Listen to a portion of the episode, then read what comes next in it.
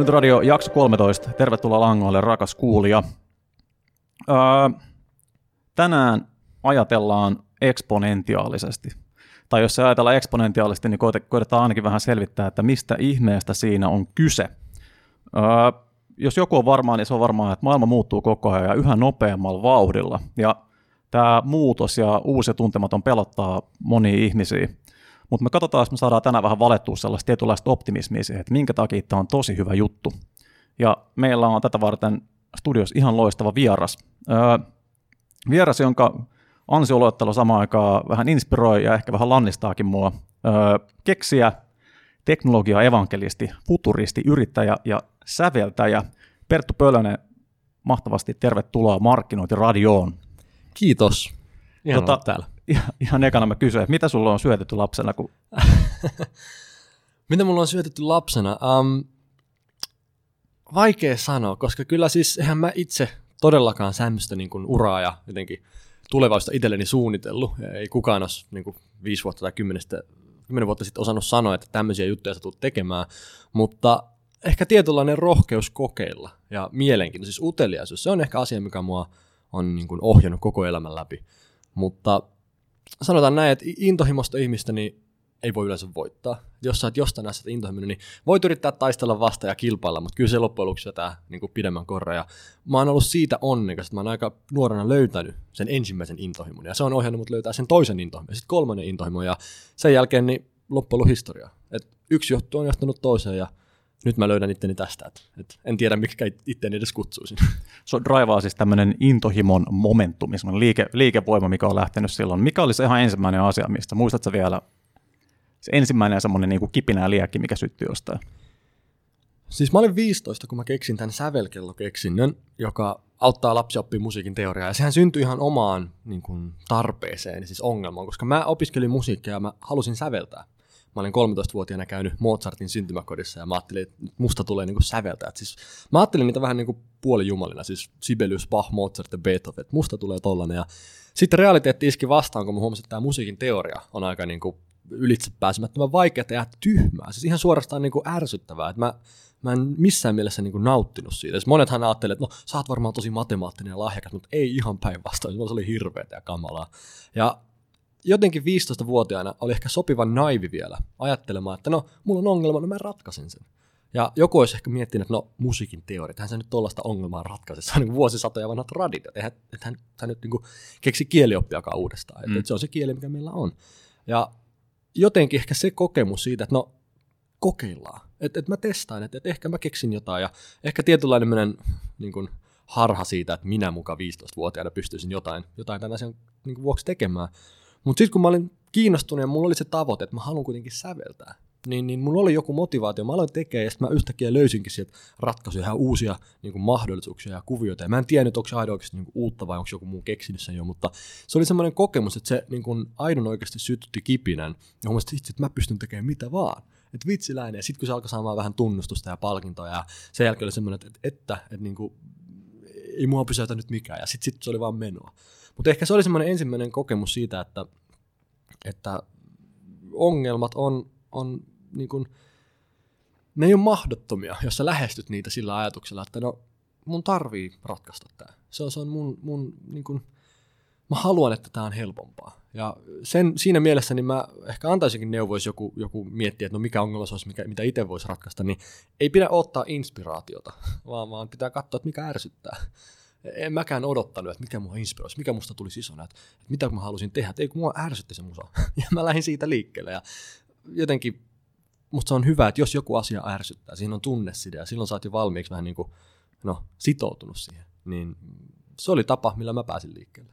Toi itse asiassa, mä oon pari kertaa aikaisemmin törmännyt tuohon, että joku, joku tällainen, itse asiassa inspiraatio vähän niin kuin kumpuaa sieltä Pardon My Friends tämmöistä niin vitutuksesta silleen, että mm. sä löydät jonkun asia, joka niin kuin oikein saa sut suuttumaan. Se on joku epäkohta, mitä sä haluat lähteä korjaa ja sitä kautta sitten niin kuin, että, että erittäin hyvä lähtökohta ja pointti.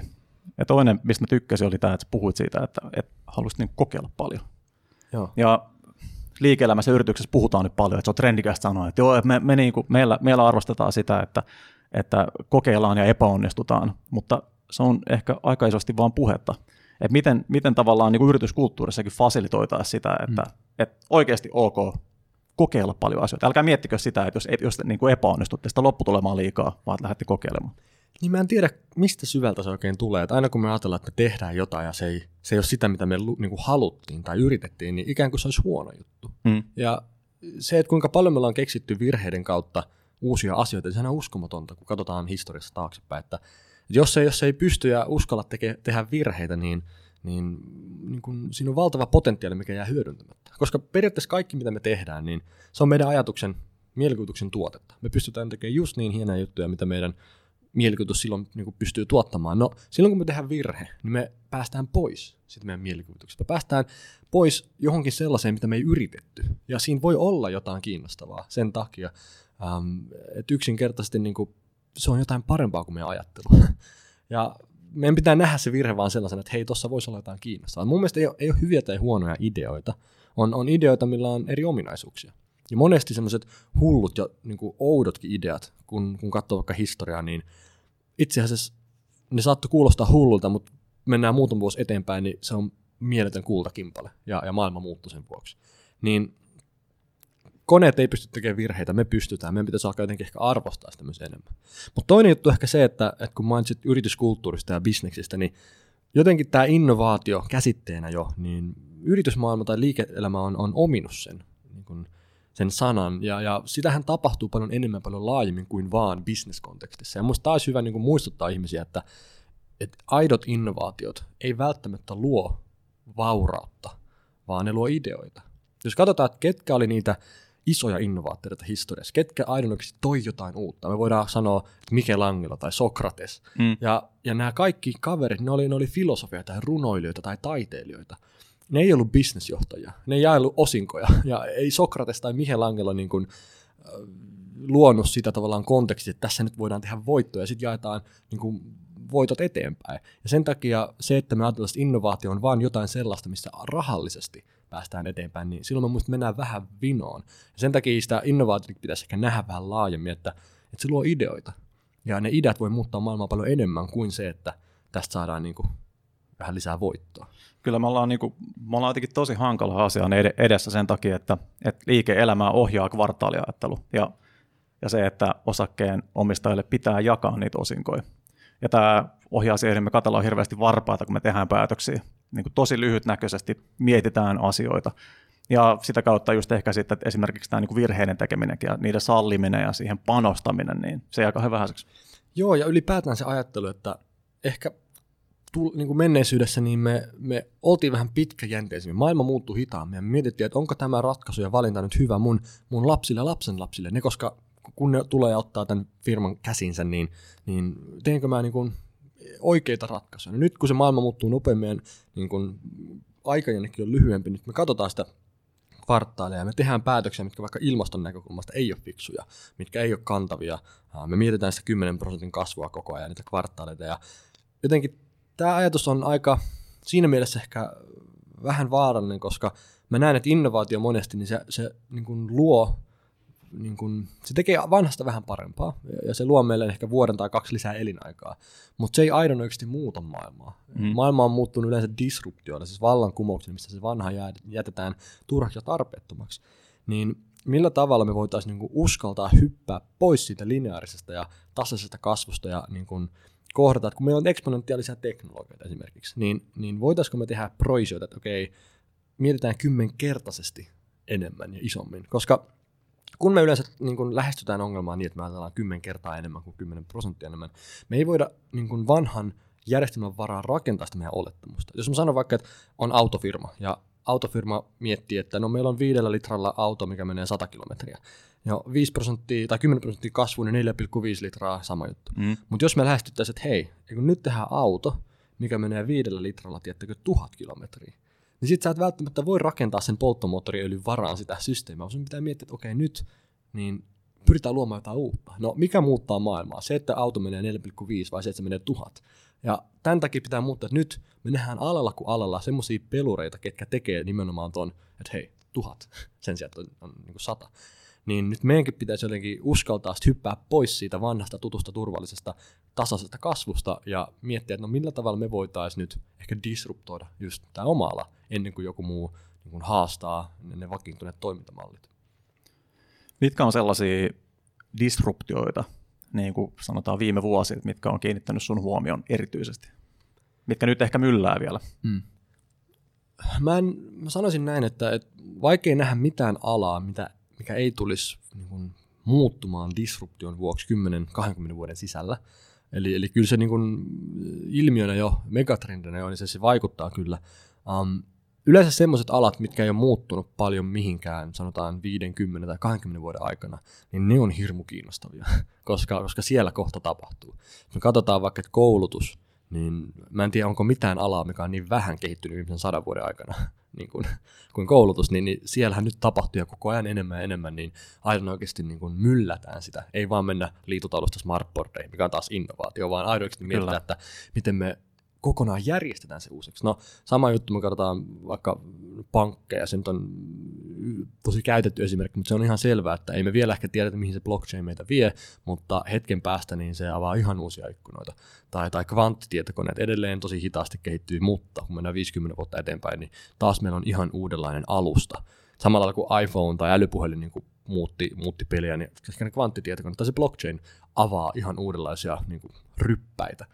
Mutta mutta se on ehkä hyvä pitää mielessä, että se, että jos joku asia on tosiaan ollut olemassa, sanotaan vaikka 5 tai 10 tai 20 vuotta, mutta se ei ole vielä lyönyt läpi, se ei tarkoita, etteikö se voisi kohta lyödä. Musta se on entistä kiinnostavampi, jos se on näin pitkään niin kuin kitunut. Et jos ajatellaan vaikka 3D-printeri, se patentti jätettiin vuonna 1984, tai, tai tekoäly tai iPad niin kuin konseptina, niin eihän ne ole uusia asioita. Ne on ollut vuosikymmeniä. Virtuaalit mm. on samalla lailla vuosikymmeniä, mutta se tarvii yleensä sen 20-30 vuotta ennen kuin se lyö läpi. Niin nyt mä katsoisin, että missä me ollaan epäonnistuttu 20-30 vuotta, ja sinne mä niin odottaisin, että okei, siellä kannattaa pitää sitä disruptiosilma auki. Kyllä. Öö, huh. Lähti, lä, lähti hyvin aivosolut, aivosolut juoksemaan niin kuin, niin kuin ton myötä. Tota, säkin mainitsit äsken tämän eksponentiaalisen niin kuin ajattelun ja suhtautumisen. Niin mistä tämä, mistä tämä juontaa juurensa, mistä on tullut? Miksi puhutaan just nyt, mm. että pitäisi ajatella asioita eksponentiaalisesti tai pyrkiä ajattelemaan asioita eksponentiaalisesti. Joo. Um, Intelin toinen perustaja Gordon E. Moore ennusti jo siis, mitä siitä on 50 vuotta sitten, tämän Mooren lain, eli sen, että transistorit kehittyy tuplaten. Eli toisin sanottuna me ollaan menty parista transistoreista tuhansiin siitä miljardeihin. Ja tämmöistä kasvua meillä on nähty ennen melkeinpä missään voisi sanoa. Ei, ei meillä ole se konseptina tuttu, että joku asia kehittyy tuplaten, eli 1, 2, 4, 8, 16, 32 ja niin edespäin.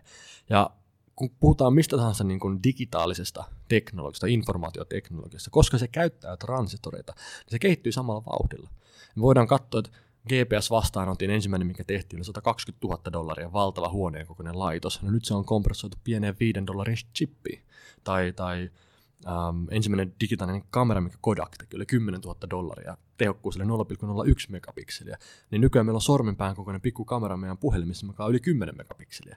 Niin se ei kasva lineaarisesti, me ei mennä 0,01 niin kuin 0,06 ja näin, vaan se on, se on eksponentiaalista. Ja sen takia tämä eksponentiaalinen niin kasvun ajatus pitäisi myös saada meille ihmisille tutuksi. Mutta sehän ei ole meille, niin kuin, meitä ei rakennettu tajuamaan se. Me, me ihmiset on koodattu niin kuin ymmärtää tasainen liike vuosituhansia. Et jos mä otan 1, 2, 3, 4, 5, jos mä otan vaikka 30 askelta, niin kuinka kaukana mä oon? Mä oon 30 metrin päässä. Jos mä otan 30 eksponentiaalista askelta, niin ihmiset ei enää osaa sanoa, mm. että kuinka kaukana mä oon. Se, ei niin kuin, se, ei, se ajattelu ei vaan ole meille niin kuin luontevaa. Oikea vastaus on muistaakseni 26 kertaa maapallon ympäri. Yli miljardi, joku voi sen laskea.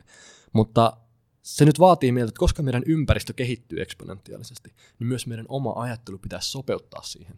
Että tämä asia, mikä nyt niin kun menee vauhdilla X, niin, niin me voidaan olettaa, että tästä pari vuotta eteenpäin niin se on hyvin erilainen se, se, se ilmiö. Niin tästä siinä on ehkä kyse, että eksponentiaalinen kasvu, niin se yleensä tuntuu siltä, että eihän tuossa nyt mitään ole, 1, 2, 4, 8 tai 0,01, 0,02, 0,04, mutta jossain kohtaa se, se räjähtää, se on niin kuin hokistikki, että se, se, niin kuin, se näyttää, että se niin kuin yllättää. Ja tavallaan se ei yllätä, mutta se on sen luonne. Et, et me ollaan nähty sitä eksponentiaalista kasvua niin 40-50 vuotta. Ei se ole sinänsä uusi, mutta nyt ne alkaa olla niin isoja ne stepit eteenpäin, että et me ei enää pysytä perässä. Ja siitä on tullut tämä reaktio, että hei, mitä tapahtuu, uhkaa ja pelottaa. Ja se ei ole uusi juttu, mutta se niin nähdään nyt niin konkreettisesti, että ihmiset alkaa niin huomata sen. Kyllä. Öö, se tosissaan, että teknologia kehittyy vähän niin kuin ylöspäin sen käyrän mukana eksponentiaalisesti. Niin tämähän tarkoittaa sitten toisaalta sitä, että hinnat laskee ihan mielettömästi. Tämä oli hyvä esimerkki tämä, tämä niin kuin satoi tuhansia maksanut GPS-kyhäelmä, joka nyt, nyt on käytännössä ilmainen. Ja tästä on, tästä on hyvä, hyvä esitys tämmöiseltä herrasmieheltä kuin Pascal Finette, joka näyttää näitä esimerkkejä just siitä, että miten, niin kuin, miten mikropiirien hinnat on tullut alaspäin. Ja se, että meidän niin kuin jääkaappileivän pahdi ja hiusten kuivaaja ja hammasharja on netissä, ei johdu siitä, että se voi, voidaan laittaa sinne, niin vaan se, että se on ilmasta. Se, että siinä ei niin mitään syyt käytännössä, miksei sitä laittaisi sinne. Mm. Niin, niin tähän tulee avaa ihan erilaisia ovia sitten kaiken näköisten niin kuin liiketoimintojen kannalta. Sillä, että nyt, nyt pystytään seuraamaan ihmisten niin kuin jalanjälkiä digitaalisessa maailmassa, mutta kohta me pystytään seuraamaan sitä tosi tarkasti myös ihan niin kuin tosielämässä. Kyllä, siis Pascal Finette, se oli yksi näistä meidän opettajista Singularity Universityssä ja, ja tota, loistotyyppiä. Siis näinhän se on, että, että kun, me, kun me dematerialisoidaan joku asia, eli me siirrytään fyysisestä maailmasta digitaaliseen maailmaan, niin mitä se tarkoittaa on se, että siinä missä ennen me tarvittiin fyysisesti se itse asia rakennetuksi, eli me tarvittiin ne osat ja se logistiikka ja kokoaminen. Nyt kun se siirretään digitaaliseen maailmaan, niin sieltä lähtee suurin osa kustannuksista pois, koska se on koodin pätkää, ja mikä on vielä tärkeämpää on se, että se koodin pätkään skaalautuu siinä, missä fyysinen ei. Eli kun me dematerialisoidaan, se auttaa automaattisesti meitä demonetisoimaan, eli se, että siitä tulee ilmasta tai lähes ilmasta. Ja kun sen demonetisoidaan, se tarkoittaa, että se voi demokratisoitua. Eli kun se on ilmasta, kaikilla on mahdollisuus kokeilla ja testata. Ja yhtäkkiä se itse niin kuin tuote tai palvelu leviää paljon enemmän, mitä se fyysinen olisi koskaan edes voinut leviä, levitä. Niin tämä tämmöinen niin kuin dematerialisointi, demonetisointu, äh, demokratisoitu niin kuin ajatus, niin, niin se, on, se on hirmu kiinnostava. Et, et kun tekee tämmöisiä vertailuja esimerkiksi, että, pilvilaskentateho, meillä kaikilla on sitä nyt ilmaiseksi enemmän saatavilla kuin yhdelläkään MITin johtajalla 70-luvulla. Ja ne maksoi siitä miljoonia. Tai sanotaan, että viisivuotias lapsi, no mä itse kotoisin Klaukkalassa, niin sanotaan Klaukkalassa tai Helsingissä tai Toholammella, Utsjoella tai Mumbaissa, niin niillä on enemmän accessia informaatioon Googlen kautta kuin yhdelläkään presidentillä 80-luvulla. Ja se on niillä ilmaiseksi. Kun niillä, jos niillä on puhelin taskussa, niin ne ei maksa siitä, että ne, ne hakee tietoa. Niin se on aikamoinen ajatus, että meillä on ilmaiseksi ja, ja halvalla hinnalla niin paljon niin kuin enemmän mahdollisuuksia, mitä vaan parikymmentä vuotta sitten ihmisillä oli. Ja se on jännä niin kuin myös nähdä, miten ihmiset tottuu siihen. Siis yksi päivä tuli vastaan se, että et, et, et vähän tuli sellainen ärsytys, että äh, kun tämä video niin kuin kestää minuutin ladata. Sitten mä sanoin, että, häh? Että eihän meillä kymmenen vuotta sitten edes ollut tätä mahdollisuutta. Ja nyt mä oon ärsyntynyt siitä, että et, et kuinka nopeasti me myös omaksutaan se, että asiat toimii ja niiden pitää mennä näin. Et, et meillä on kaikki maailman musiikki Spotifyssa, meillä on leffat Netflixissä, meillä on niinku saatavilla niin paljon ja, ja me nähdään se niinku itsestäänselvyytenä jo. Niin se on aikamoinen ilmiö meissä ihmisissä, että et kuinka, kuinka tavallaan vaivatonta se on sen, sen muutoksen niin läpilyöminen. Että et voi olla, että et muutaman vuoden päästä mä oon että äh, kun taas pitää niinku päivittää toi mun sisällä olevan tietokoneen softa. Häh, sun sisällä on tietokone, mutta sä et vitsi, kun pitää päivittää. Et jotenkin, jotenkin mä en tiedä, millä sanalla tätä pitäisi kuvata tätä ilmiöä, mutta se, että asiasta tulee ilmaisia, niin ne leviää ja skaalautuu aivan huikeita vauhtia ja muuttaa aidon meidän tapaa elää ja toimia. iPhone on ollut 10 vuotta, niin se on muuttanut ihan ylös sen, miten me käyttäydytään ihmisinä ja miten me arki pyörii. Niin yhtä lailla 50 vuotta sitten eteenpäin, niin vaikea nähdä ja vaikea edes sanoa, että minkä asioiden varaan se, se perustuu se meidän arki. Me ollaan tosi hyviä ottamaan asioita tai oppia ottamaan asioita itsestäänselvyytenä. Ja nuo tietoliikenneyhteydet ehkä parhaimpana esimerkkinä, että, että niitä, niiden läsnäolosta läsnäolo oppii arvostaa vasta sen jälkeen, kun sulla ei ole sitä mm. niin kuin erityisen hyvin. Uh, Singularity University, minkälainen kokemus? Se oli ihan uskomaton niin kuin, silmien avauskokemus siinä mielessä. Tosiaan siis kyseessä on tämmöinen äh, instituutio tai, tai koulu, um, Piilaaksossa. Järjestettiin silloin, kun mä olin NASAn tutkimuskeskuksessa ja sinne kerättiin porukkaa ympäri maapalloa.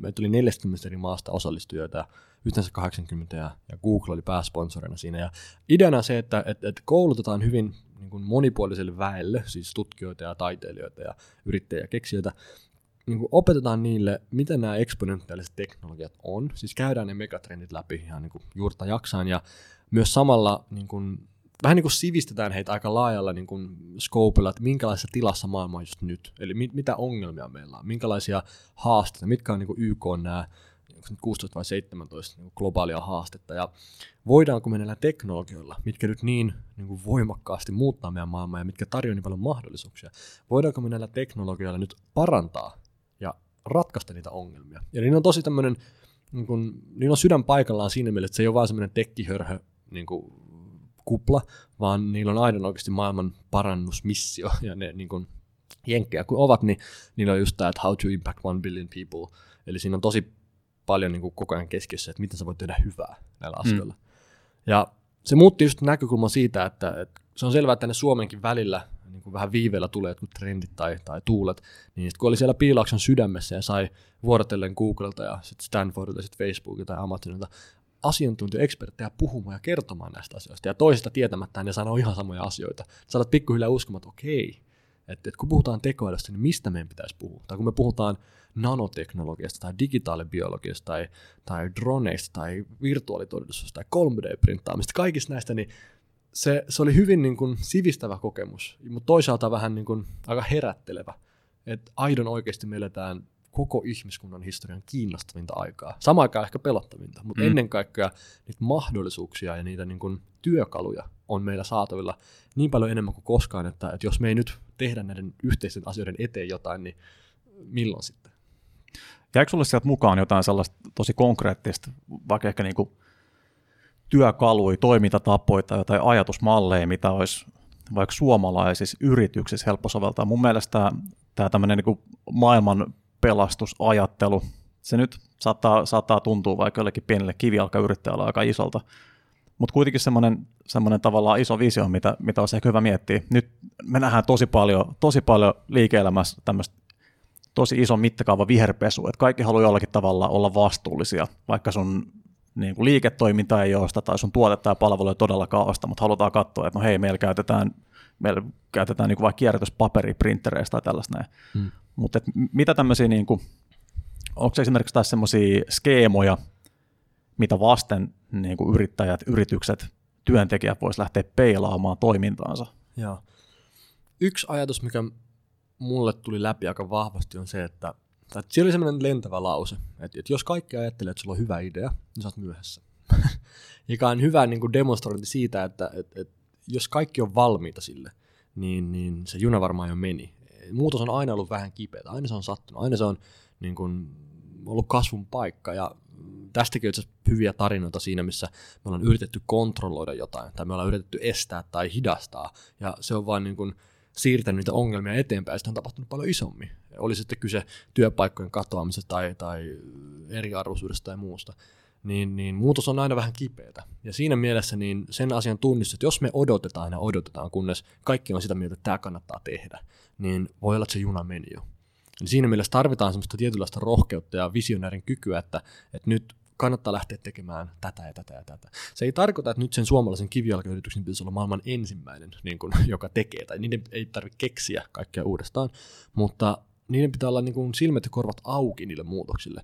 Mä, oon, mä tykkään siitä ajatuksesta, että ei tarvitse olla ensimmäinen, ja yleensä se ensimmäinen koskaan toimi, olisi kyse sosiaalinen media tai muu. Et, eka versio on aina huono, mm. mutta kannattaa olla nopea kakkonen. Eli kun sä näet jotain, että hei tossa on jotain kiinnostavaa, niin hyppää sen, sen niin kuin mukaan saman tien. Ei sen jälkeen, että, että kun sillä on niin kuin hirveästi muita kilpailuja, että sun ei kannata olla se hidas vitonen, että onko Ruotsissa tehty, että voidaanko mekin tehdä nyt, vaan nopea kakkonen.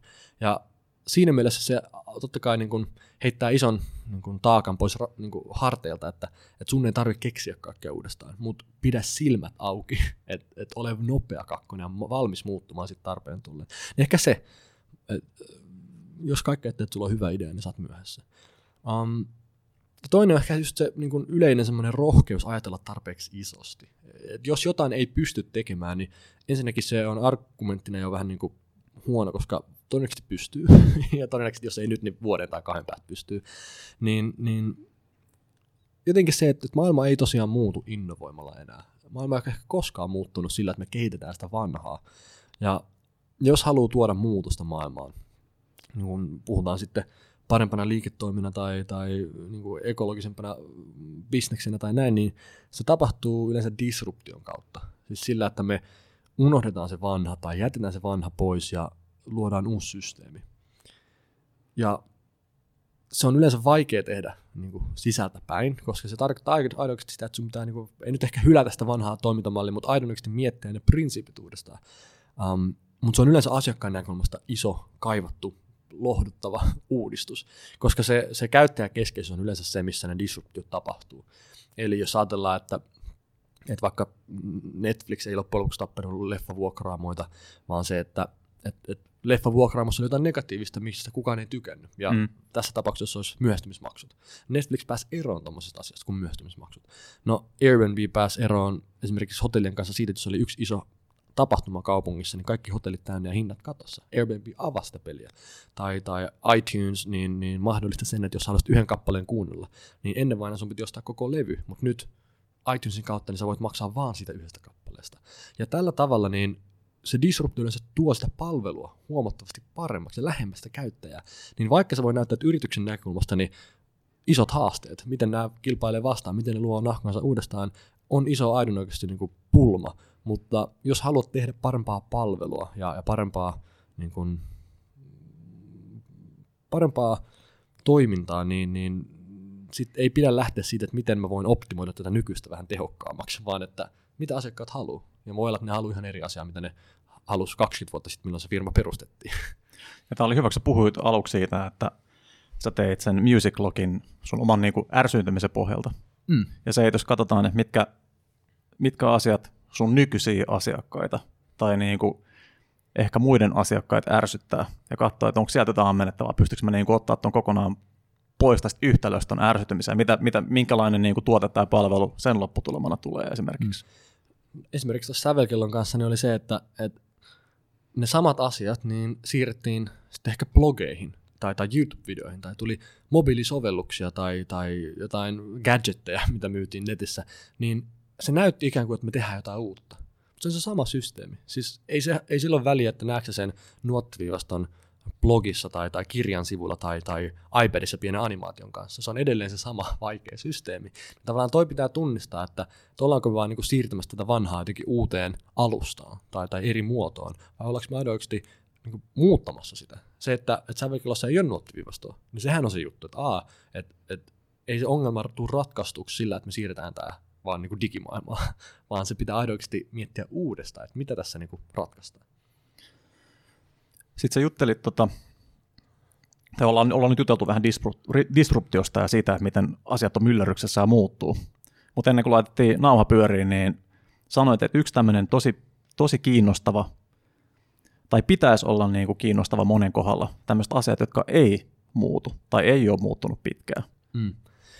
Niin siis loppujen lopuksi, niin eihän meitä niinkään kiinnosta se, mikä muuttuu, koska me voidaan olettaa, että pitkälti kaikki muuttuu, siis mm. ainakin pintatasolla. Mutta meitä kiinnostaa kaikista eniten se, että mikä ei muutu, koska sen varaa voi rakentaa. Me voidaan tietää, että okei, tämä asia, niin, niin se, ei, se ei tästä katoa. Se, se ehkä muuttaa muotoa, mutta tämä on jotain, mihin me voidaan luottaa. No, kuka nyt osaa sanoa, että mikä asia ei muutu? Jos mennään tästä kymmenen vuotta eteenpäin, mitkä on ne asiat, mitä me edelleen tehdään niin kuin me tehdään nyt? Ja jos sen keksii, niin sen varaan tosiaan kannattaa pyrkiä rakentaa. Mutta ylipäätään niin kyllä mä näkisin, että, että niin kuin Hararikin tämän sanoi, että ensimmäinen vallankumous oli teollinen vallankumous ja toinen oli teknologinen vallankumous, mikä ehkä vieläkin tapahtuu ja mikä me ollaan aika konkreettisesti nähty. Mutta se kolmas vallankumous, mikä se on? Se on inhimillinen vallankumous, koska se teknologia puskaa ja pakottaa meidät miettimään uudestaan niin kuin ehkä niitä perustavanlaatuisia kysymyksiä, mitä on olla ihminen, mikä ei muutu. Mikä on se ajatus, minkä ihminen olisi voinut ajatella sen 500 vuotta sitten, ja sä pystyt ajattelemaan sen saman tänään. Niin ei ole hirveän monta ajatusta, ja se kertoo jotain ihmisyydestä, että mitkä on ne ajatukset, mitkä tulee elämään. Mm.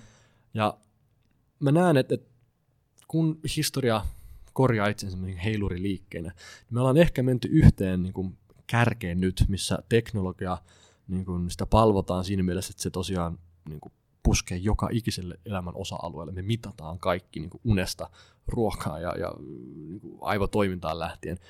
Mutta me pikkuhiljaa ehkä aletaan nähdä, että se teknologia, sillä on myös haittapuolia. Se ei ole Jumala siinä mielessä, että, että me nähdään, että meidän keskittymiskyky on lyhentynyt. Meidän, niin kuin, meitä ohjaa nopean mielihyvän niin kuin tarveja ja me ollaan addiktoituneita moniin palveluihin. Ja me aletaan pikkuhiljaa oppimaan, että okei, mun pitää kasvaa vähän niin kuin teknologian yläpuolelle. Se teknologia on niin nopeasti niin kuin ottanut harppauksia ylöspäin, niin tällä hetkellä se pitää meitä vähän orjina. Siinä mm. mielessä, että me, me niin kuin aletaan pikkuhiljaa näkemään, mitä vaikka Facebook tekee um, tai, tai muut palvelut tekee niin kuin meidän ystävyyssuhteille. Et siinä missä ne tarkoitti hyvää, vaikka sosiaalinen media, että parantaa ihmisten niin kuin networkkeja ja autetaan niitä olemaan sosiaalisempia ja, ja, ja niin kuin hyvä tarkoitus oli taustalla, niin silti se realisoitu jonain muuna. Se realisoitu siinä, että me ollaan yksinäisempiä. Meidän ystävyyslaadut tai suhteen laadut on, on huonompia. Nyt se haastaa vielä demokratian kaiken lisäksi. Kyllä. Niin samalla lailla niin nämä kaikki teknologiat, vaikka niillä pyrittäisiin hyvää, niin me halutaan saada jotain niin kuin, niin kuin puhdasta aikaan. Niin, niin se voi realisoitua jonain aivan toisena. Kukas kymmenen vuotta sitten vaikka uskonut, että meillä on tänä päivänä teknologia vapaita vyöhykkeitä. että se vastatrendi, mikä tämä valtava niin kuin, murros toi mukana on se, että hei nyt me tarvitaan semmoisia paikkoja, missä ei ole ollenkaan mitään teknologiaa. Niin olisi ollut tosi vaikea ennustaa tätä. Ja monessa mielessä niin näitä, näitä on tosi vaikea nähdä, että, että minkälaisia vastareaktioita nämä, nämä muutokset synnyttää, minkälaisena politiikkana se vaikka niin kuin näyttäytyy tai, tai minkälaisia ongelmia meillä on tulevaisuudessa. Meillä on ollut paljon tai sanotaan näin, että teknologia on ratkaissut monia ekonomisia ongelmia siinä mielessä, että, että meillä on kaikki tämä näkyvä, mitä me nähdään ympärillä. Siis elämän perustarpeet on hyvin tyydytetty, tai paremmin ainakin tyydytetty kuin ennen, ja, ja pohja on hyvä, mutta nyt se kaikki näkymätön alkaa nostaa päätä. Meillä on henkisiä, psyykkisiä, sosiaalisia ongelmia, mielenterveys niin enemmän kuin koskaan. No mistä se johtuu? Ja nyt me aletaan ehkä pikkuhiljaa oppimaan kollektiivisesti tämä teknologia, niin – sillä on myös tosiaan huonoja puolia, ja sen takia pitää kysyä, että mikä ei muutu. Ihmisenä, niin mistä meidän pitää pitää huoli, että vaikka nämä puhelimet ja tietokoneet ja muut um, valtaa meidän arkea ja meidän aikaa, niin meidän silti pitää olla niiden yläpuolella. Jotenkin meidän, siis pe- ihmisten perustarpeet on pysynyt samana, hmm. samana ja todennäköisesti tulee pysyä niin kuin tulevaisuudessa. Me eletään ulkoisessa yltäkylläisyydessä, mutta tämä on jotenkin riistänyt meitä sisäisesti. Et me ei oikein tiedetä, tiedetä osaa, että miten siihen suhtauduttaisiin. Ja se, niin kuin sanoit, että, että se on enemmän isäntä kuin renki. Ja sä oot, sä oot kirjoittamassa aiheesta kirjaa siitä, että miten teknologia vaikuttaa ihmiseen ja ihmisyyteen. Onko mm. tämä niin semmoinen yksi iso löydös, mikä sulla on ollut niin kuin just tässä, että miten teknologia vähän niin kuin riepottelee meitä? Siis nimenomaan, koska jos olisit kaksi vuotta sitten kysynyt Pertulta just piilauksen saapuneena, Perttu olisi niin kuin vannonut teknologian nimeä ja nähnyt, että kaikki maailman ongelmat ratkaistaan sillä ja ollut ihan semmoinen evankelista, että ei mitään rajat. Niin kuin piilaakson aivopesun läpikäynyt. Mutta nyt mä luulen, että mä oon niin kuin, tavalla tai toisella, niin se on ehkä vähän niin kuin, valistunut se, se ajattelu siinä mielessä, että et, et me aletaan niin kuin, ymmärtämään, mitä se teknologia meille tekee. Ja koska se on ollut niin nopeata se muutos, niin me ihmiset ei ole onnistuttu kasvamaan sen mukana. Niin se idea, mikä mulla tällä, tällä kirjalle on tosiaan on se, että, että, että meillä on paljon nurinkurisia trendejä maailmassa. Ja niin kuin mä sanoin, tämmöisiä, että me ollaan pyritty saamaan jotain aikaan ja se on realisoitunut jonain muuna. Ja sen takia meidän pitäisi pystyä määrittelemään aika moni asia uudestaan. Ajatellaan vaikka, että kommunikaatio nyt kun meillä on multimedia-sukupolvi tuolla kasvamassa, joka käyttää kaikkia eri kanavia, niin niille kommunikaatio on hyvin eri asia kuin mitä se oli vaikka 70-luvulla kasvaneille. Tai mitä yksityisyys on tänä päivänä, mitä se oli 80-luvulla, mitä sivistys on, mitä rakkaus, köyhyys, valta, empatia. Meidän pitää jollain tavalla niin päivittää se, mitä me ajatellaan näistä asioista ja miten ne näyttäytyy niin kuin 2018, 19, 20 ja siitä eteenpäin Suomessa ja ylipäätään maailmassa. Ja tämä on aikamoinen haaste sille, että että hyväksytäänkö me, että tämmöiset perusprinsiipit voi olla hyvin, hyvin niin kuin erilaisia kuin mihin me ollaan ehkä kasvettu. Um, näitä tämmöisiä trendejä aika paljon, että, että sanotaan vaikka, että internetin, kun se tuli, tai oli tulemassa, niin sitä ennustettiin, että se tulee vapauttaa meidän aikaa, se tulee vähentää työtä. No mitä käytännössä tapahtuu on se, että me ollaan kiireempiä ja hektisempiä kuin koskaan ennen niin kuin historiassa. Työ tulee kotiin ja me niin kuin, vajotaan sen työmäärän alle. No voi olla, että sen sijaan, että me sanotaan, että tulevaisuus on vähemmän työtä ja vähemmän työpaikkaa, niin ei. Meillä on liikaa vielä enemmän sitä työtä, ja sitä on niin kuin, kukaan ei pysty edes nähdä ennustaa sitä. Ihan samalla kuin me niin kuin mentiin väärin jo kerran ton internetin kanssa. No samalla lailla ajatellaan, että, että kun meillä tulee enemmän vaihtoehtoja ja valinnan mahdollisuuksia, niin meidän elämästä tulee rikkaampaa. Me voidaan niin kuin, meillä on, meillä on vapautta, tiedätkö, ottaa toi tai toi tai toi. No sen sijaan, että se on hyvä asia, niin me kaikki ehkä tunnistaa se Netflix-ilmiö, kun sulla on miljoona leffaa, niin sitten on vaikea valita edes yhtä sieltä. Sen sijaan, että sulla olisi kolme ja sä tiedät, että mä katson ton. Niin se, että meillä on taas valinnan vaihtoehtoja, niin on tehnyt elämästä raskaampaa ja se vie meiltä kaista ja resursseja enemmän. Se ei olekaan itse asiassa elämää kohottava, vaan se on niin rasittava tekijä. Tai siinä, missä lapsena oli aina, tiedätkö, ylimääräinen lautanen katettu pöytä ja ovi auki, että tuli naapurista joku leikkimä tai muuta, niin aina oli niin kuin mahdollisuus. Nyt kun me ollaan entistä vauraampia niin kuin kansakuntana, niin me olisi mahdollista laittaa kaksi lautasta pöytään ja jakaa siitä omastamme, mutta me ollaan yhtä, tai me ollaan entistä tiukempia sen kanssa, että mennään oman mukavuusalueen ulkopuolelle, silloin ei autota ja sitten se ovi on auki oikeastaan kellekään. Ja jotenkin tämä, tämä niin nostaa mulle sen kysymyksen, että mistä tämä kertoo että et, miten se on mahdollista, että, et me ollaan aidosti paremmassa maailmassa kuin koskaan ennen, mutta me ollaan ehkä itsekäämpiä, me ollaan ehkä niin kuin jotenkin menty ehkä vähän taaksepäin siinä, että, että mitä on olla ihminen. Niin tämmöisiä asioita mä haluaisin käsitellä siinä, että, että miten me voidaan pitää huoli siitä, että tämmöinen inhimillinen vallankumous, mikä me ehkä tarvitaan, niin, niin mistä lähtee liikkeelle? Ja etenkin tuolta Kalifornian suunnalta on tullut sellaisia ihmisiä, jotka puhuu tämmöisestä niin kuin inhimillisestä teknologiasta, että miten se olisi niin kuin ihmislähtöisempää. Ja sillä on selvästi tarvetta. Mä tunnistan tämän ahdistuksen, mikä seuraa semmoista, että on, että on niin kuin liikaa valintoja. Se on liikaa valinnanvaraa. Niin, siis jotenkin se on paradoksi, että, että me sanotaan saman aikaan, että, että tulevaisuudessa on, on, on, on vähemmän töitä, mutta sitten me sanotaan samaan aikaan, että meillä on enemmän mahdollisuuksia kuin koskaan ennen tai, tai jotenkin se, se ajatus, että, että me halutaan enemmän ja enemmän sitä, mitä me ei tarvita. Ja meillä on niin kuin muodostunut tämmöinen tarve niin kuin haalia ja näyttää ja vertailla ja, ja tota, vaan liikaa on tarpeeksi. Et, et sen sijaan, että me katsotaan, onko, onko lasissa puolet vettä vai onko se puoliksi tyhjä, niin me nähdään, että siellä on vettä ja se riittää. Meillä on vettä. Miksi, miksi meidän pitää vertailla aina niin kuin muihin, kun meillä jo menee niin kuin relatiivisesti todella hyvin. Et jos haluaisit, haluaisitko olla mieluummin tänä päivänä niin kuin köyhimmän 20 prosentin joukossa vai 100-200 vuotta sitten rikkaimman 20 prosentin joukossa, niin kyllä se mieluummin valitsisit tämän päivän. Mm. Ihan niin kuin sanotaan elinien odote, lapsikuolleisuus, demokratia, tasa-arvo, tämmöisten asioiden vuoksi. Niin, niin jotenkin se, että me vertaillaan ja sitä kautta niin kuin näyttäisi, että meillä menisi huonommin, niin meidän pitäisi jotenkin muistuttaa ja olla ehkä siinä mielessä vähän kiitollisempia ja nähdä, että mitä kaikkea hyvää meillä on. Um, ja se vaatii tietynlaista kypsyyttä sitten ehkä.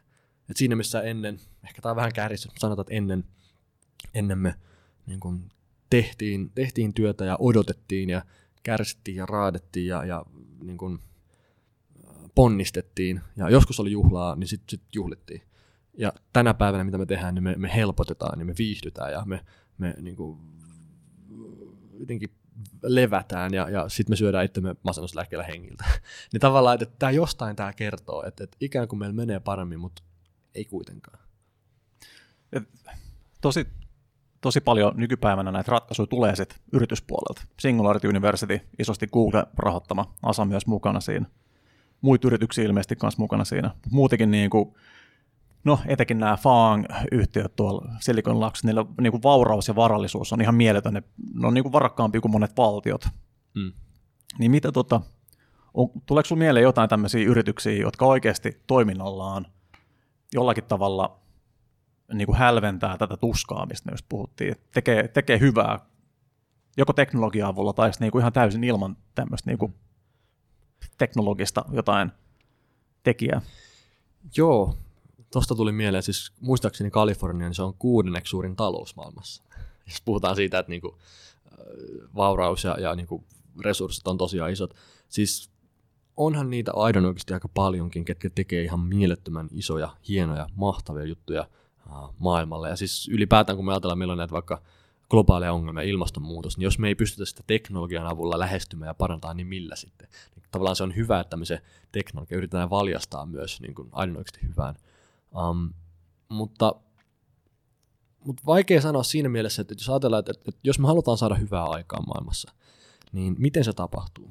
koska ennen ajateltiin, että se tapahtuu politiikan kautta, että me säädetään mm. lait ja me reguloidaan ja valta on niille, kelle se on annettu ja ketkä on niin kuin siihen asemaan valittu. Um, no tänä päivänä, niin jos haluat muuttaa maailmaa, niin se on aika paljon nopeampi prosessi yrityksen kautta luoda joku uusi tuote, joka aidoksi saadaan hyvää aikaa ja, ja siitä tulee seksi, ja kaikki haluaa sen ja se saa hyvää aikaa paljon nopeammin kuin että me lähdetään nyt laatiin lakia ja, ja niin kuin, siinä menee pari vuotta ja se on pitkä aika ilmastonmuutoksen näkökulmasta niin se, että kuka saa ja mitä aikaa, niin se on muuttunut. Ja ne henkilöt, jotka yrityksiä pyörittää, niin eihän niitä ole poliittisesti, demokraattisesti valittu, mutta niillä on, mä sanoisin, enemmän valtaa kuin monilla johtajilla tai valtioilla. Et jos vaikka kysyttäisiin, kellä maailmassa on eniten valtaa ja millä perusteella, niin kyllä mä varmaan sanoisin, että Mark Zuckerberg. Ihan vaan, koska jos joku haluaisi saada viestinsä välitettyä yli kahdelle miljardille ihmiselle, niin mm. Mark pystyy sen tekemään. Silloin niin kuin yhden napin painalluksen takana niin semmoinen määrä ihmisiä, semmoinen platformi. Jos, jos vaikka Trump tai Paavi tai kuka vaan haluaisi saman tehdä, niin ei se viesti edes välittyisi niin monelle. Niin tässä mielessä voidaan aidoksi, että okei, maailmassa eniten valtaa on tämmöisellä kolmekymppisellä kaverilla, joka loi tämmöisen jätin. Um, ehkä Zuckerbergin jälkeen tulee Paavi ja sitten niin kuin Yhdysvaltain presidentti ja niin poispäin. Mutta se pitää miettiä ihan uudestaan, että et, et kella on valta ja minkälaista se valta, niin miten se näyttäytyy. Ja pitää toivoa, että niin kuin yritykset niin kuin osaisi tehdä oikeanlaisia valintoja ja, ja sitä kautta sit kantaa kortensa kekoon siinä, että, että minkälaista maailmaa tässä rakennetaan. Mutta se on selvä, että tuo regulaatiokysymys on valtavan iso. että et, et kuitenkin se ohjaa kehitystä ja on paljon asioita, mitä voitaisiin jo nyt tehdä, mutta koska ihminen ylipäätään tykkää kontrollista ja siitä, että me, meillä on niin kuin tiedossa, mitä kohta tapahtuu, mm niin kyllähän politiikka tulee varmasti hidastamaan sitä kehitystä. Se voi olla myös hyvä, mutta tämmöisissä asioissa, mitkä vaatii nopeata reagointia, niin politiikka on hirveän lineaarinen prosessi. Se ei ole muuttunut tosiaan niin eksponentiaaliseksi tässä, mm. tässä missä niin kuin yritykset on muuttunut. Jos siinä... puhutaan, puhutaan asioista, mihin niin kuin teknologia tulee todennäköisesti vaikuttaa tulevaisuudessa hirveästi, niin politiikka varmasti yksi semmoinen No just näin. Et, et, niin kuin asia, mikä ei ole muuttunut hetkeen, niin se on mm. kiinnostava. se on varmasti että niin, että politiikassa niin tavalla tai toisella tullaan hyödyntää niin kuin moniakin teknologioita. Ja, ja itse asiassa tämä oli yksi aihe myös meillä Singularityssä, että miten me tehdään niin eksponentiaalista politiikkaa. niin, niin, se on iso haaste, koska me ollaan edelleen niin lukossa siihen, mitä me ajatellaan, että näinhän sen pitää mennä. Ja, ja sitten jos joku haluaa myllätä sen, niin ennen sä nyt mitään systeemiä laita uusiksi, että sit sä parannat sitä vanhaa. Ja tähän tullaan taas siihen, mistä aloitettiin, että voiko sitä vanhaa parantamalla saada sitä systeemiä, vaikka politiikkaa vastaamaan tulevaisuuden maailmaa ja sen tarpeita, kun se oli suunniteltu eri aikaan eri tarpeisiin. Aivan. Ja toinen hyvä esimerkki koulutus. Koulutus, nimenomaan. Tosi, tosi isossa tällaisessa murrosvaiheessa selkeästi. Paljon mietitään, mitä voitaisiin tehdä, mutta että se muuttaminen on niin kuin, tosi vaikeaa.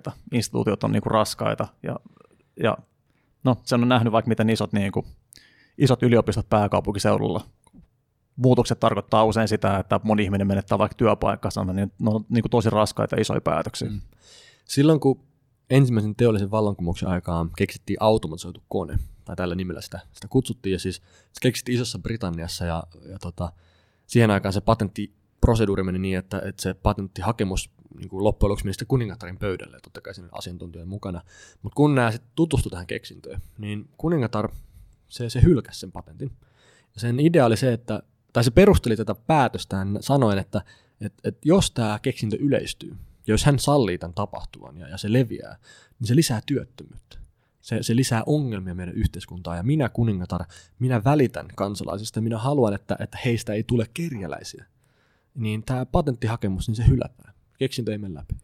Ja hänellä oli hyvä tarkoitus, intentio, että, hän, ei, hän, ei, hän haluaa parastaan kansalle. Mutta se on ihan selvää, että ei se pystynyt kontrolloimaan sitä, että sitä niin kuin kone yleistyi ja teollinen vallankumous niin kuin, saa vettä myllyyn. No, jos hän olisi tajunnut, että, että okei, isoja ongelmia edessä, mutta jos me ollaan ensimmäisiä, jotka hyödyntää tätä, niin, niin me voidaan olla aikamoisia pioneereja ja aikamoisia, niin kun, me saadaan etulyöntiasema muihin nähden. Ja se vaatii sen, että okei, hitsiläinen, meillä on isoja, isoja ongelmia ja haasteita, mutta onko meillä, niin kuin, onko meillä se, mitä vaaditaan siihen, että nyt tehdään se ensimmäisenä, ennen kuin sitten yritetään kontrolloida ja myöhemmin. Et musta on hyvä tarina siitä, että, että tota, muutos on kipeätä ja, ja vaikka sä niin kun, tahdot vaan hyvää, että et, et, sä et halua ongelmia ja työttömyyttä sun yhteiskuntaan, niin se on silti väärä päätös. Ja esimerkiksi tämmöisen niin kuin automatisaation kohdalla sä pystyt ennustamaan kyllä tämän, vähän niin kuin tämän negatiivisen impactin, mikä silloin, mutta sitten ei mitenkään pystytä miettimään sitä, että miten se niin positiivisesti tulee muuttaa. Me ei pystytä edes käsittämään sitä, miten paljon se tulee muuttaa. Ja disruptio yleensä luo enemmän, mitä se tuhoaa me käytetään enemmän leffoihin rahaa nyt kuin nyt Netflixin aikana kuin koskaan niin kuin vuokraamoissa. Tai, tai me maksetaan enemmän musiikista nyt, kun meillä on Spotify ja kun me oltaisiin ostettu levyjä. Niin se, se yleensä luo enemmän, mitä se tuhoaa. Ja, ja sama kävi vaikka internetissä. Työpaikat katoaa ja voi ei, niin kuin tästä moni ammatti kuolee ja niihin kuoli. Mutta paljon enemmän luotiin lisää. Niin tämä pitäisi muistaa, että esimerkiksi kun mä olin koulussa, niin ei ollut semmoista ammattia kuin appikehittäjä. Nyt niitä on 14 miljoonaa ympäri maapalloa. Tai ei ole semmoista ammattia kuin virtuaalitodellisuuspelaaja, mikä saa siitä rahaa, niin ei meilläkään pienintäkään harmaita aavistusta nyt, että mitä 5 ja 10 vuoden päästä tehdään, mutta kun me katsotaan taaksepäin, niin, niin nämä on luonut enemmän, mitä ne on tuhonnut. Me nähdään vaan se, mikä tuho, koska se on se, mitä meillä on mielessä. Me nähdään, mitä meillä ei tule mutta me ei nähdä sitä, mitä meillä tulee ole. Niin jotenkin meidän ei pitäisi nyt ankkuroida itseämme liian tiukasti siihen, että tämä minä olen, minä olen opettaja, poliisi tai lakimies tai lääkäri, vaan nähdä enemmän, että okei, mitä minä voisin tehdä. Ja, ja siinä mielessä tämä työttömyyskään ei ole ongelma, jos me nähdään oikeasti, että mitä taitoja meillä on. Ne taidot tulee elää paljon pitempään kuin ne ammattikunnat. Niin jos sanot, että okei, työpaikat katoaa, niin joo, mutta et sinä katoa. Kyllä sulla on taito, kyllä sua tarvitaan. mutta se on hyvin erilaista ehkä se, mitä sä teet. Me ollaan aika hyvin, hyvin, hyvin käyty nyt läpi tota, sitä, mitä, miten teknologia tulee muuttaa asioita, minkälaisiin niin asioihin kannattaisi kiinnittää ehkä huomiota. Tota, Oletko miettinyt vielä, mitä Pertus tulee isona? Minkälaisia asioita, asioita sä haluaisit olla tekemässä, mitä sä haluaisit saada aikaan? Mm. Kun mä sanoin, että 13-vuotiaana mä halusin olla, tai mä halusin tulla säveltäjäksi, ja kun mä seurasin sitä polkua ja mulla oli hyvin tarkkaan mielessä, että musta tulee säveltäjä. Sitten suoraan lukiosta Sibelius Akatemiaa ja koulut läpi ja näin, niin jossain kohtaa mä tajusin, että, että koska mulla oli unelma, niin se rajoitti tosi paljon mua. Koska mulla oli ainut asia, mitä mulla oli mielessä, oli se, että, musta tulee säveltäjä.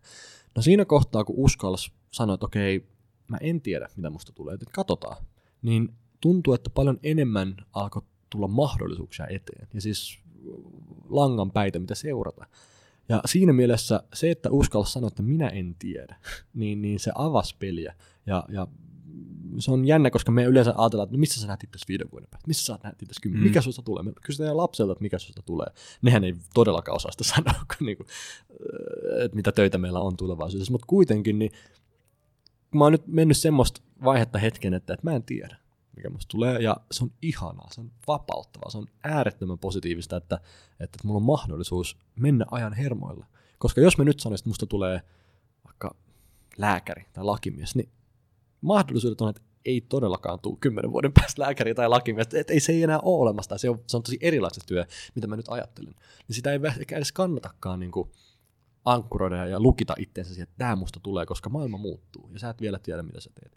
Niin se on aikamoinen epävarmuus, minkä kanssa joutuu elämään, että et, et ei tiedä. Ja siinä, missä ennen onnellisuuskin perustui siihen, että sä kävit tietyt koulut ja sitten mentiin tietyt niin asiat läpi, tuli perhe ja työelämä ja eläke, niin nykyään minkä tahansa koulun sä käyt, niin ei sulla enää mitään niin kuin takuuta siitä, että, että tällä tutkinnolla sä pärjäsit 50 vuotta. Ja siinä mielessä meidän pitää nyt oppia ehkä sit kollektiivisesti, että, että tämän epävarmuuden keskellä on pakko vaan oppia elämää. Ja meidän on pakko olla onnellisia, vaikka me ei voida tietää edes viittä vuotta eteenpäin. Ja tästä tulee varmasti ole paljon haasteita yhteiskunnalla niin isolla tasolla, koska ei kaikille välttämättä ole resursseja ja kykyä niin kuin kohdata se näin. Mutta mä ajattelen, että jos, jos mä vaan pystyn ja uskallan, niin mä sanon, että mä en tiedä. Ja katsotaan, ja, ja se selviää. Ja mä en olisi koskaan voinut kuvitella tällaista matkaa, missä mä nyt oon, sanotaan viisi vuotta sitten, niin jos mä en rajoita itseäni, niin tuskin mä nytkään pystyn sanomaan, missä mä oon viiden vuoden päästä. Mutta mä sanoisin, että jos pitää jollain sanalla kuvata, niin, niin ehkä mä oon tietynlainen, tai mä tykkään sanasta kirkasta ja sen takia, että se kuvastaa vähän dynaamisemmista, että mitä se toiminta voisi olla. Se voi olla puhumista, se voi olla kirjoittamista, se voi olla säveltämistä, se voi olla valmentamista tai muuta. Um, tai ehkä mä oon sanottaja, niin olisi sitten musiikin keinoin tai, tai tuotteiden tai palveluiden keinoin. Mm. Mutta mä mieluummin niin lähestyn sitä asiaa, että mitä mä voisin tehdä. Ja, ja se, miten se realisoituu, sen näkee sitten. Mutta en malta odottaa tulevaisuutta. Ehkä se on se, mikä tästä niin kuin pitää kuulla rivien välistä, että et, et monet näkee, että siellä on paljon uhkaa ja paljon niin kuin, ongelmia. Niinhän siellä on, ihan uudenlaisia ongelmia, mitä me ehkä ei tiedetäkään. Mutta ennen kaikkea siellä on, siellä on valtavasti mahdollisuuksia. Jos mä ja me ei nyt tavalla tai toisella niin käytetä niitä mahdollisuuksia, että me voidaan tehdä maailmasta parempi paikka, niin kuka muukaan. Sä että Suomi on yksi paras niin kuin, paikka syntyä, onnellisuus, turvallisuus, koulutus, um, se ponnahduslauta, mistä me lähdetään liikkeelle, niin se on niin paljon korkeammalla kuin monella muulla. Sanotaan, että jos meillä on maailman paras koulujärjestelmä, meillä on paras popula tuolla pulpeteissa. Miksi siellä ei ole seuraavat Mark Zuckerbergit ja Applet ja, ja Steve Jobsit ja niin poispäin. Että et saadaanko se realisoituu. Niin nyt me tarvitaan vaan semmoista tietynlaista niin kuin, uh, iskua persuksia, että nyt hei, hei liikkeelle ja tekemään. Et valta on siirtynyt koko ajan lähemmäs yksilöä. Yksi ihminen voi muuttaa maailmaa enemmän kuin yksikään kuningas niin kuin ennen aikaa. Sä voit tehdä omassa autotallessa seuraavan Facebookin, jos sä muutat miljardia ihmisten elämää. Niin nyt kun sulla on kaikki tämä valta annettu ja työkalut, niin pidä huoli siitä, että sun oma aika on käytetty johonkin tärkeeseen. Ja jos lähtee tekemään jotain projektia tai työtä tai, tai miettiä, että mitä voisin tehdä tulevaisuudessa, niin muista pitää kysyä, että onko tämä mun ajan arvosta. Jos tässä menee 10-20 vuotta mun elämästä, niin onko tämä ongelma niin merkittävä, että mä haluan tämmöisen uhrauksen tehdä. Että se koirien deittailuäppi, niin kyllä sä voit sen tehdä, mutta mieti heti, että onko tämä sun niin kun, fokuksen arvosta.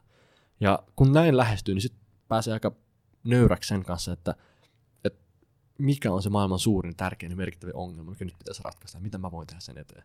Koska sitten, jos on yrittäjä ja se todellisuus iskee päin naamaa ja sit sä näet, että okei, tämä helppoa on. Jos sä et tee semmoista juttua, missä sä oot intohimoinen, niin sä et jaksa.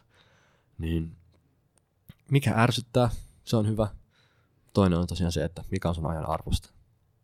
Mun mielestä näihin sanoihin on aika hyvä, hyvä lopettaa. Mä en keksi näihin hirveästi mitään lisättävää.